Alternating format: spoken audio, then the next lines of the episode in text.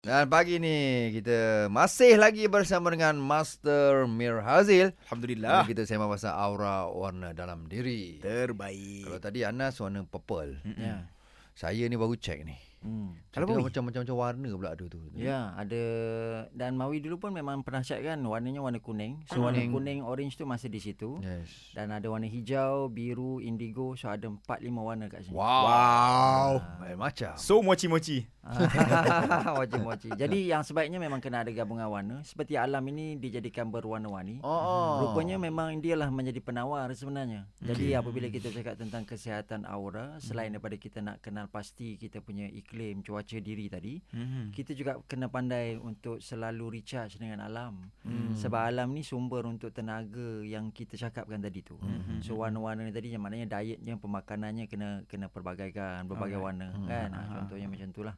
Kalau kata macam kalau tadi dalam tinggal satu warna untuk Anas tadi tu, ha, dia kena carilah, ha, kena keluar dan warm kan. Okay. Uh, instead of hanya indoor, kena ada outdoor activity ataupun kena recharge dengan pergi bercuti ke contoh. Oh, insyaAllah, insyaAllah. Kan, ah, jadi itu antara saranan lah. Yeah. Bagus, Dan bagus. kalau bercakap tentang aura, tadi kalau dalam Islam kita tambah je ta martuta, uh, ta bulat tu, hmm, ah. Ah, jadi aurat.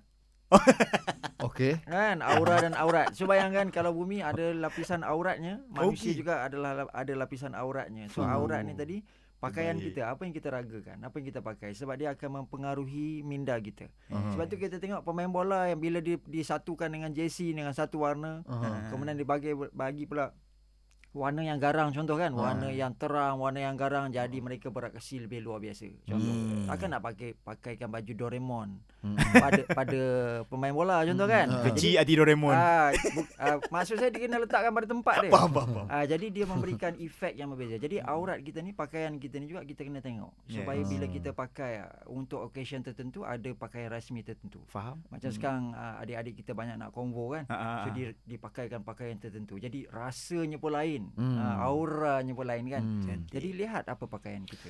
Okey doktor. Uh, kalau sesiapa nak jumpa doktor ni nak nak check aura ni macam mana doktor? Ah, Letak so mana?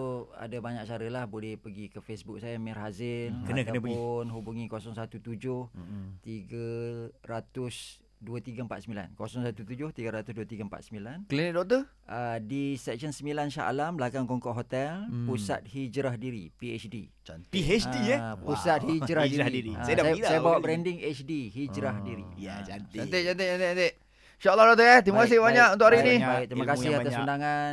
Alright. Baik. InsyaAllah nanti kita jumpa lagi. Baik.